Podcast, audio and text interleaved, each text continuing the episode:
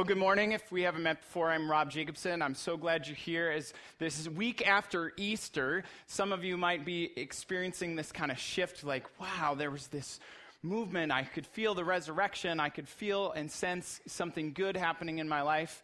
And then, like a week later, what happened? What has it been a month? Has it been a year? It just feels like it's been a long time. Maybe that hasn't been your case, but if it has, or it hasn't, I guess I should say, then think back to a time where you had a sudden dramatic shift in your life, where everything changed. And if you can't think of that, then think about somebody who has. Maybe you've watched someone go through a sudden dramatic change where part of their life, or really even their whole life, shifted and really left you wondering, what happened? The first time that this happened, at least that I remember this happened, um, was back when I was uh, a little bit younger. And it happened to Fred. Well, Freddie. Freddie was uh, a friend of mine in school. We were pretty good friends in sixth grade. And uh, we, I was Robbie, he was Freddie. And it, one of the things that I really liked about Freddie was that his last name started with H and my last name started with J. So that meant our lockers were near each other. So then I had like an instant friend because, you know, in middle school, sometimes that's important for you to have friends. So that was a bonus. The other thing that was really cool about Freddie was that he was funny. I mean, when he, he he's pretty laid back, and when he told jokes, like his cheeks would get so big that his eyes would just close, and then his belly would shake, kind of like the Santa Claus rhyme, you know, bowl full of jelly. It would just shake.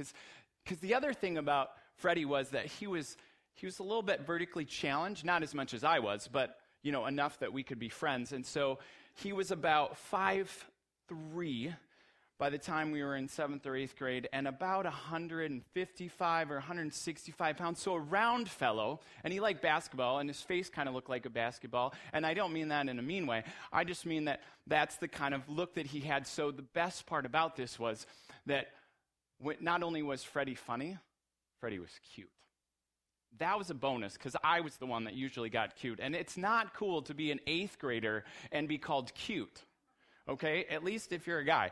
And so that was the other bonus of Freddie. In fact, um, there's this moment where just the epitome of Freddie's junior high experience could be p- captured in his class photo. I couldn't find the yearbook, so I recreated it for you. You'll know why I'm not an artist. But you know how that class picture, they ask you to turn and look and do this? Well, they kind of got him off centered. So he's actually in the bottom corner of the picture. So in the eighth grade photo, he's down in the corner and he looks like this. So you just have to picture the rest of him. So we leave middle school, and I say goodbye to Freddie. And all through middle school, he's been trying to be like, hey, call me Fred. And I was trying to be like, call me Rob, because that's cool. Well, we get back at the start of ninth grade. And I'm like, where's Freddie? You know, I, I count down the lockers because we're pretty much, you know, one, two, J to H. It's not that far. And all of a sudden, in walks this tall, chiseled man boy. and he's like, hey. I'm like, who are you? It's like, Fred.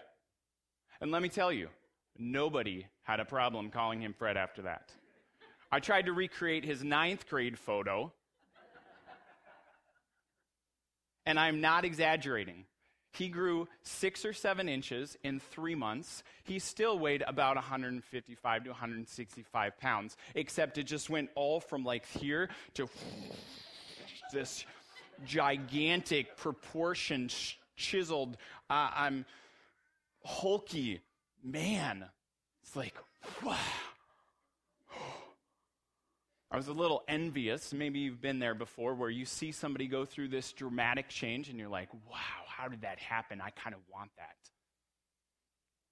Now, puberty is kind of this necessary thing that we go through in our life, but I've had other people go through dramatic changes in their life and it's left the same feeling of what happened. And, and you'll realize that if you haven't got, if you have tried to go through something like this, it's actually much harder than you think of to go through a sudden dramatic shift. Somebody, a couple of my friends are trying to lose weight, and it seems like there's always a new fad, a new method for you to do this. And then when it may or may not work, and even if it does, you have people giving you all kinds of helpful unwanted advice about this. And, and lots of times, many, many people see a change, and then all of a sudden, it, it fluctuates, it comes back on. And through this process, we just see how hard it is to actually go through a dramatic, sudden change where really, truly everything changes. And these are just necessary parts of life healthy body size, puberty, but the life of faith and the kingdom of God are the things that are incredibly important. And the scriptures show us that sudden, dramatic change can happen and does happen, and it could happen to us. And we're going to look at a sudden, dramatic change from the scriptures that the disciples of Jesus went through, and Lord willing, can happen to us in the same way. So we're going to start in Acts chapter 1, and we're going to be looking at a little bit of 1 and mostly chapter 2. And we'll see how this dramatic change happened from these disciples before Jesus gives them the Spirit to the disciples after Jesus gives them the Spirit. Because it's not actually the resurrection that changes them, it's what happens after that. So in Acts chapter 1, verse 1, it says, In my former book, Theophilus, I wrote about all that Jesus began to do and teach until the day he was taken up to heaven, after giving instructions through the Holy Spirit to the apostles he had chosen. So most people think this is the writer of Acts is the same writer who writes Luke, because in Luke chapter 1 it says, Dear Theophilus, blah, blah, blah, blah, blah. And it talks about the purpose of his first book that was explaining what Jesus began to do and teach. And so he's saying all of these things that Jesus began to do and teach until the day he was taken up. And then it says, after his sufferings, he presented himself to them, the apostles, the 11, or the ones, the men and women that were closest to him. After his sufferings, he presented himself to them and gave many convincing proofs that he was alive. He appeared to them over a period of 40 days and spoke about the kingdom of God. So after Jesus rose from the dead, he presents himself to his followers. He offers them these words of assurance. He offers them evidence, not only from his physical body, but evidence from the scriptures, from the law of Moses, from the prophets, from the writings, that all pointed to the fact that he was the Messiah. Here's who the Messiah was. Here's who the Messiah was, what the Messiah was supposed to do. And I fulfill that. And what we see at the end of each of these stories about Jesus, there's four of them in your Bible, what we see is the disciples aren't that convinced.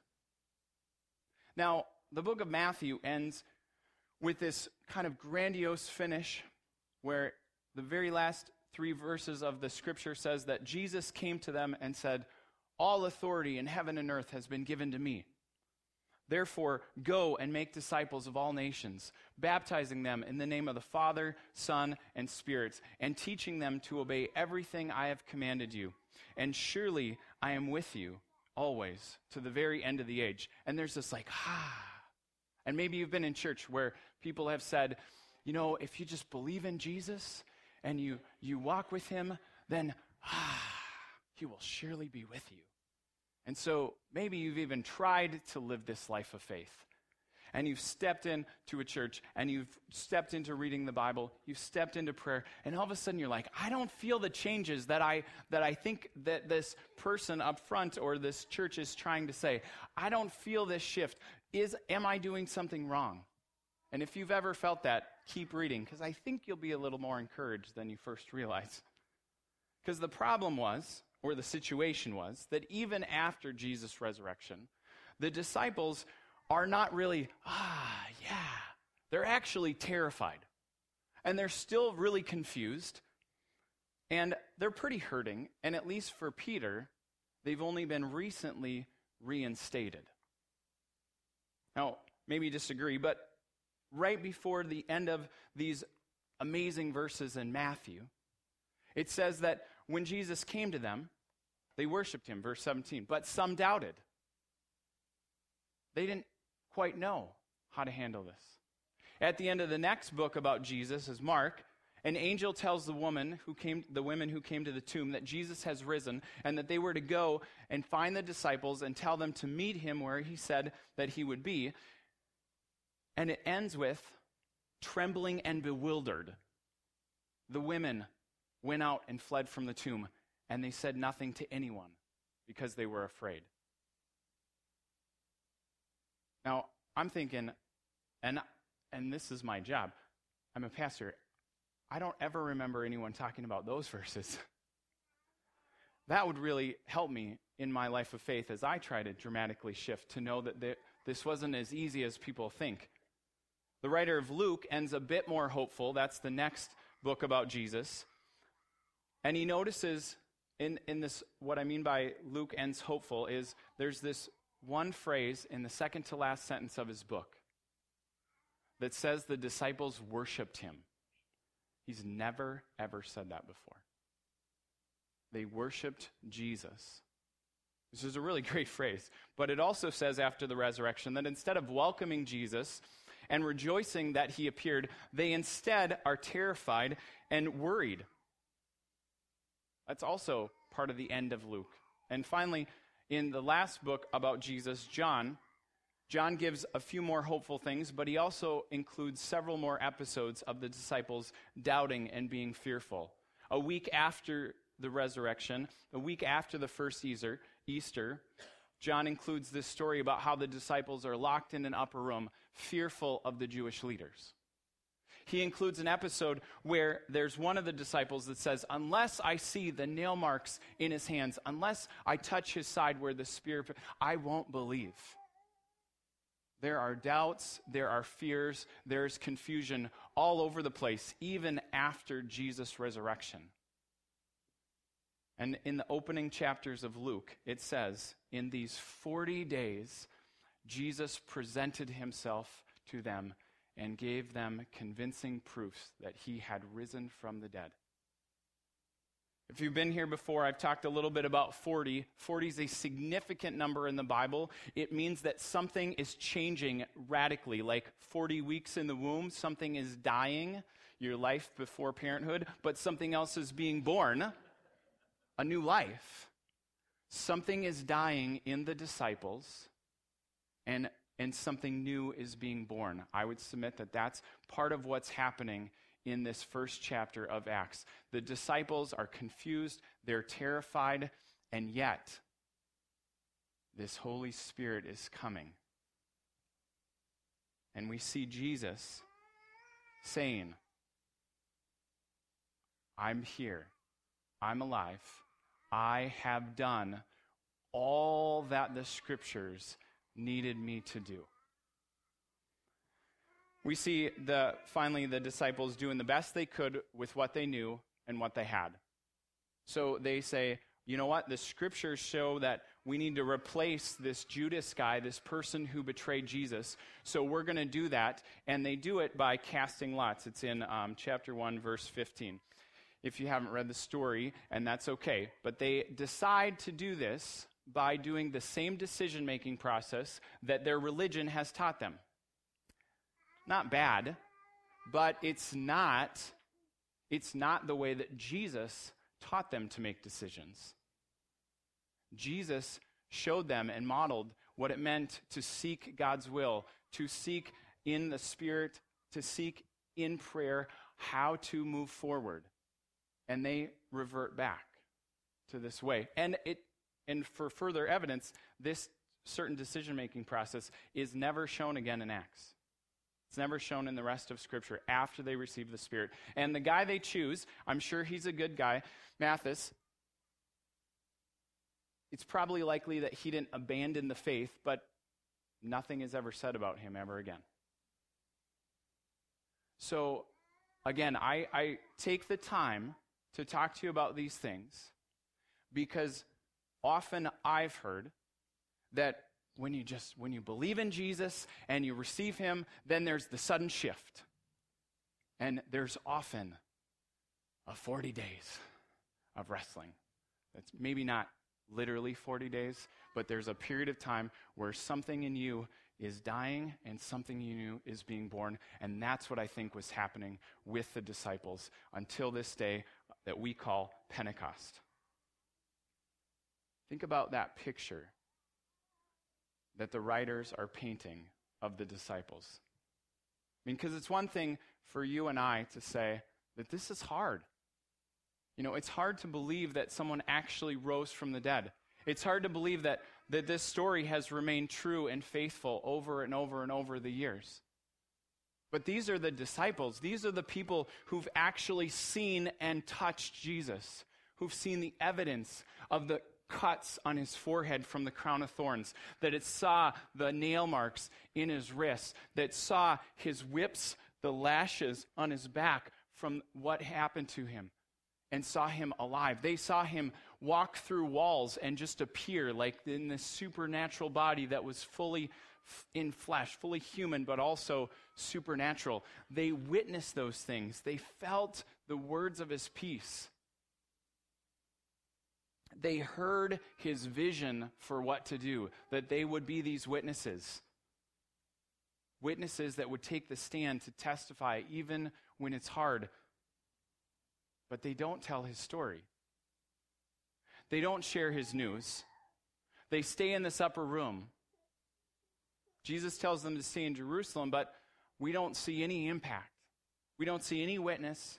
We just see a lot of struggle. That's all before the Holy Spirit comes.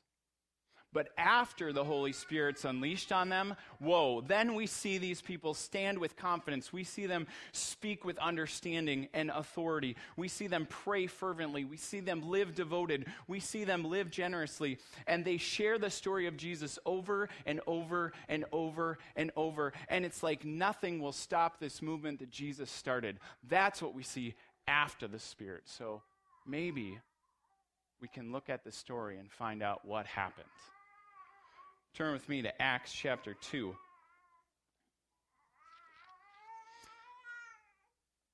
Acts chapter 2, verse 1 says When the day of Pentecost came, they were all together in one place, that upper room. Suddenly, a sound like the blowing of a violent wind came from heaven and filled the whole house where they were seated. They saw what seemed to be tongues of fire that separated and came to rest on each of them. And all of them were filled with the Holy Spirit and began to speak in other tongues as the Spirit enabled them.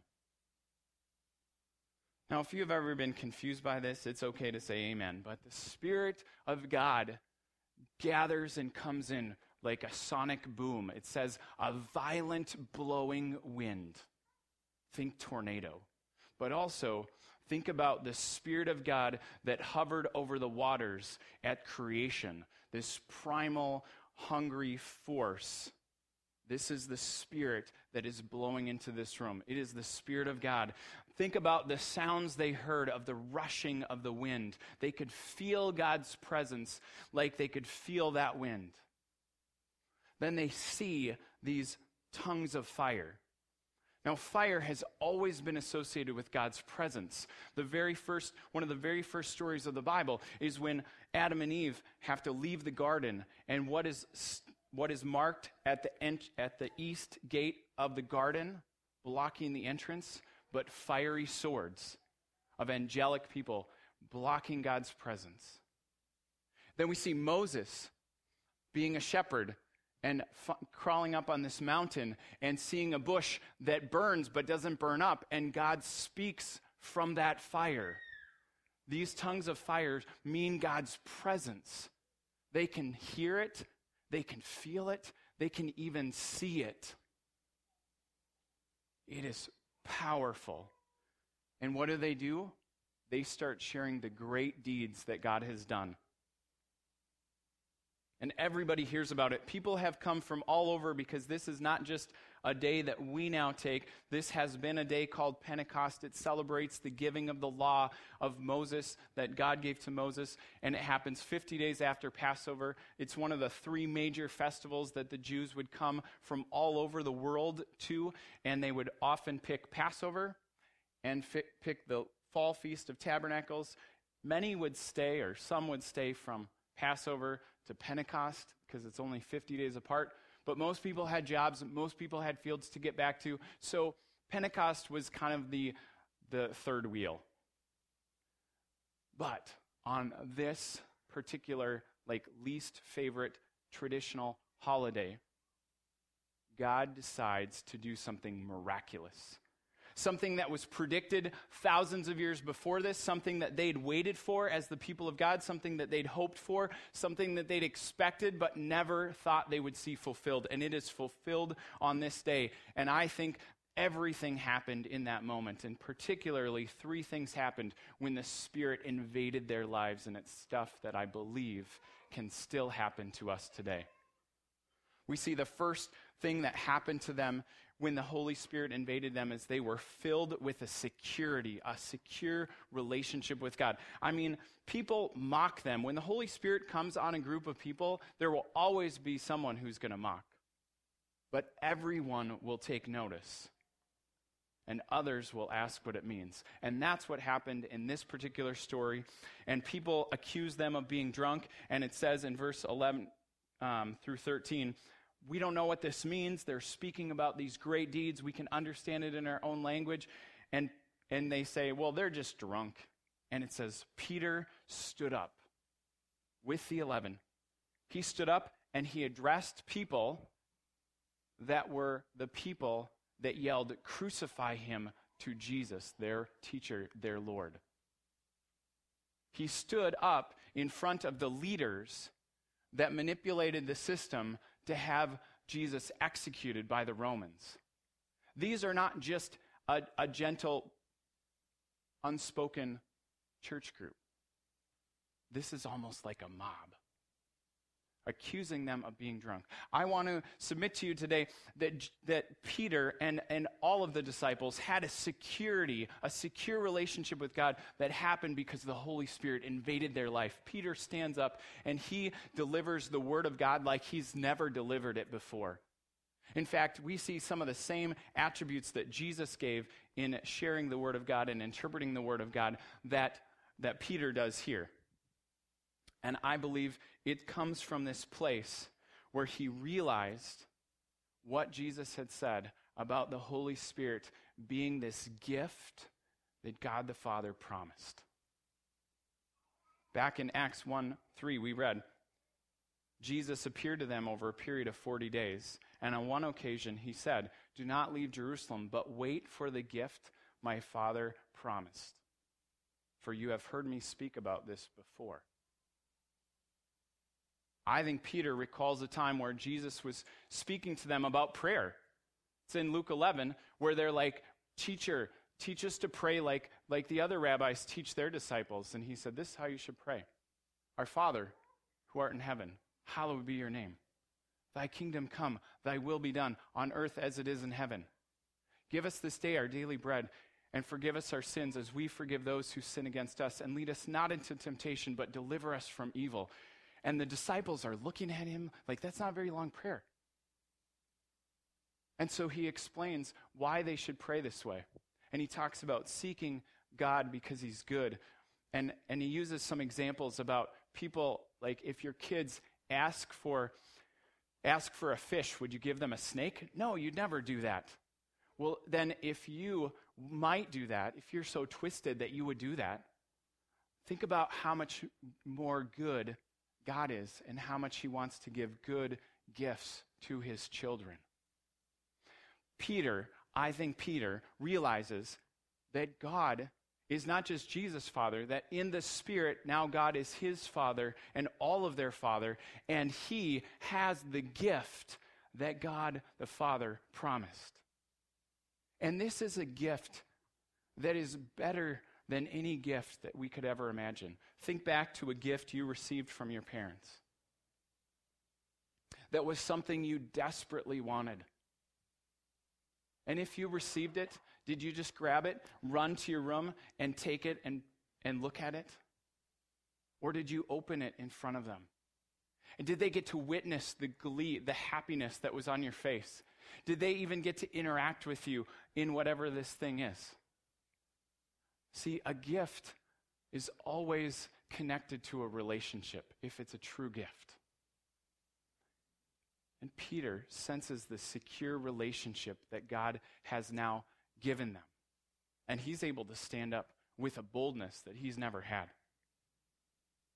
The Spirit can invade your life in the same way and give you that same kind of security when you realize what a gift the Spirit is that the Father has promised. When the Holy Spirit comes and invades their life, the second thing is they're filled with this authority. Peter is able to stand up and say, You know what? You know what you're seeing here? You're not seeing drunk people. You're actually seeing what God predicted long ago from the prophets. In fact, Joel talked about it. The prophet Joel said that there would come a day where our sons and our daughters would prophesy, where young men would dream dreams, where old men would have visions, where, where men and women alike, young, old, rich, poor, they would all have the Spirit pour out on them. This, this thing you're experiencing now, it's that. And he is not only able to interpret the story of God in their story, he's also able to go back through the Psalms and say, and what you did to Jesus, yeah, that was in God's story too. Look, it's in Psalm 8, it's in Psalm 108, and he goes through and explains in the story of this chapter right here of Peter addressing the crowd, Acts 2, of how God has already predicted this. Have you ever watched someone or been in, a, in an experience, maybe in a Bible study or even in a church, where someone is able to point your story to God's story and see how they relate? If you have, it's a magnificent moment. It doesn't just bring authority, it comes from this place of understanding. I was asking someone about this when they experienced this in their life. It was someone from the worship team.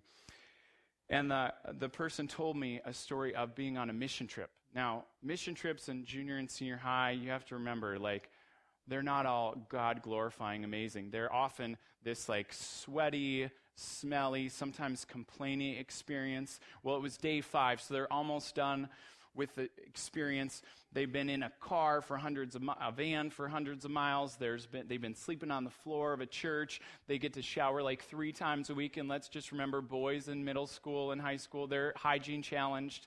And so they get to the last day, and there's this final worship session and debrief.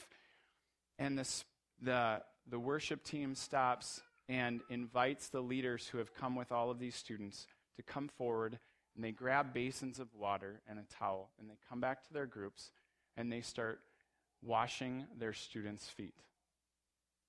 And this person said, in that moment, there was this divine understanding of who God was that I'd never experienced before, but I've never forgotten. I think that's what's happening in this part of the scripture, in this part of the story. That, that Peter has this authority that's come from this place of divine understanding. Now, maybe he was actually sitting up in the upper room, not being afraid, but he was reading in his fears, he was reading the scroll of Joel or the book of Joel. Maybe when they were in the upper room, they were actually praying through the Psalms. So the Spirit spoke to them in that moment.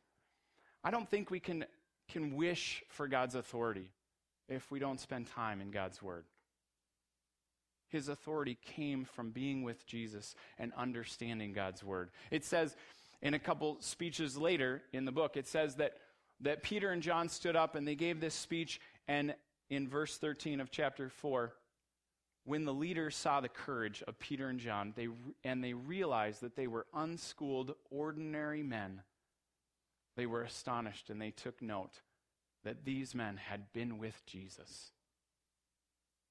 When the Holy Spirit invades your life, you realize that Jesus isn't just with you when you feel Him, He's with you all the time, everywhere.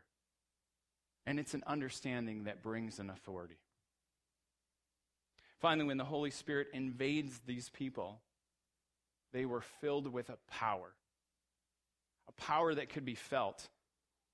Jesus talked about it already. He said, after this period of 40 days, He said, Wait, but you will receive power when the Holy Spirit comes upon you, and you will be my witnesses in Jerusalem and Judea and Samaria and to the ends of the earth.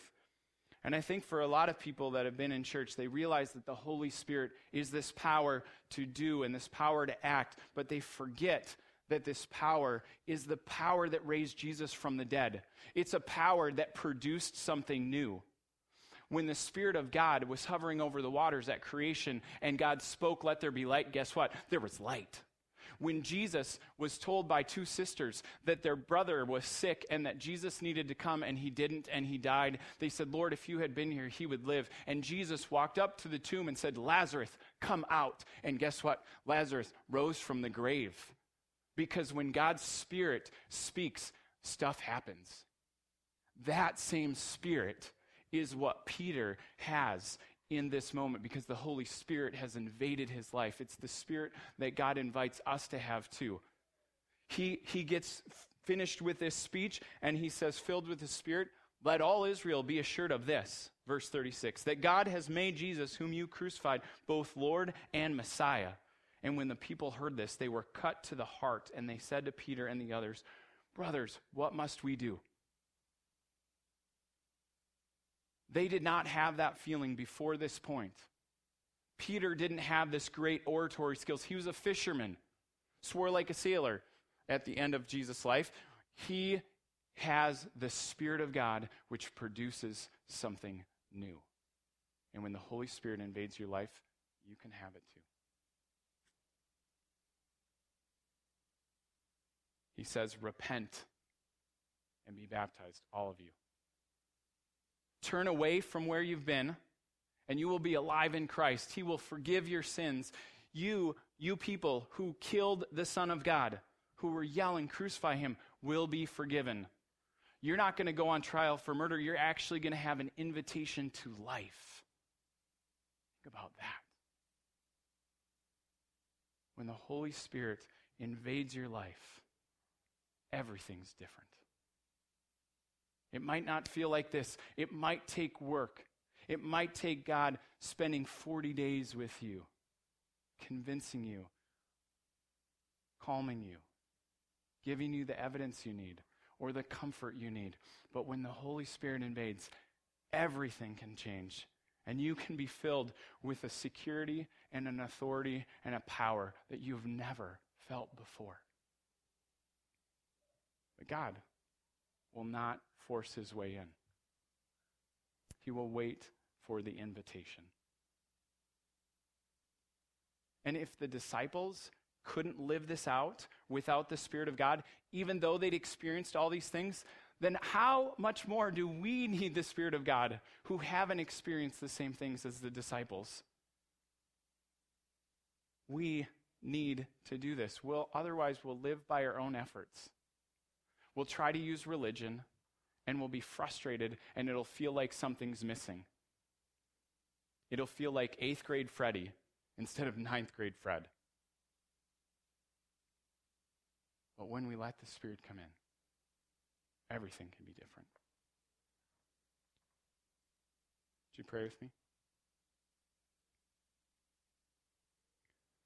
God, I pray that we would hear the words of Peter that are your words from the Holy Spirit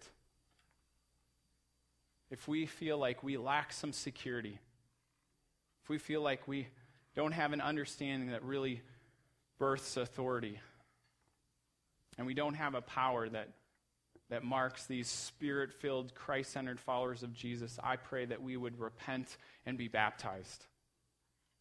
That we would repent, God, to seeing your gift of grace through your Spirit because you love us, because your grace is love, because your gift of the Spirit is this pouring out of this, this promise that we are invited to. I pray that we'd repent to your word, God, that we would receive the authority that comes from understanding your word and being with you. And I pray that we would make time with you. I pray that we would repent unto prayer, God.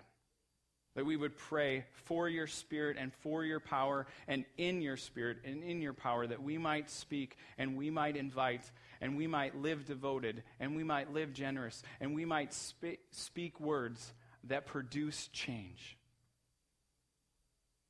Not for our glory, God, but for yours. To be people that continue your story of who you are and what you've done. Amen.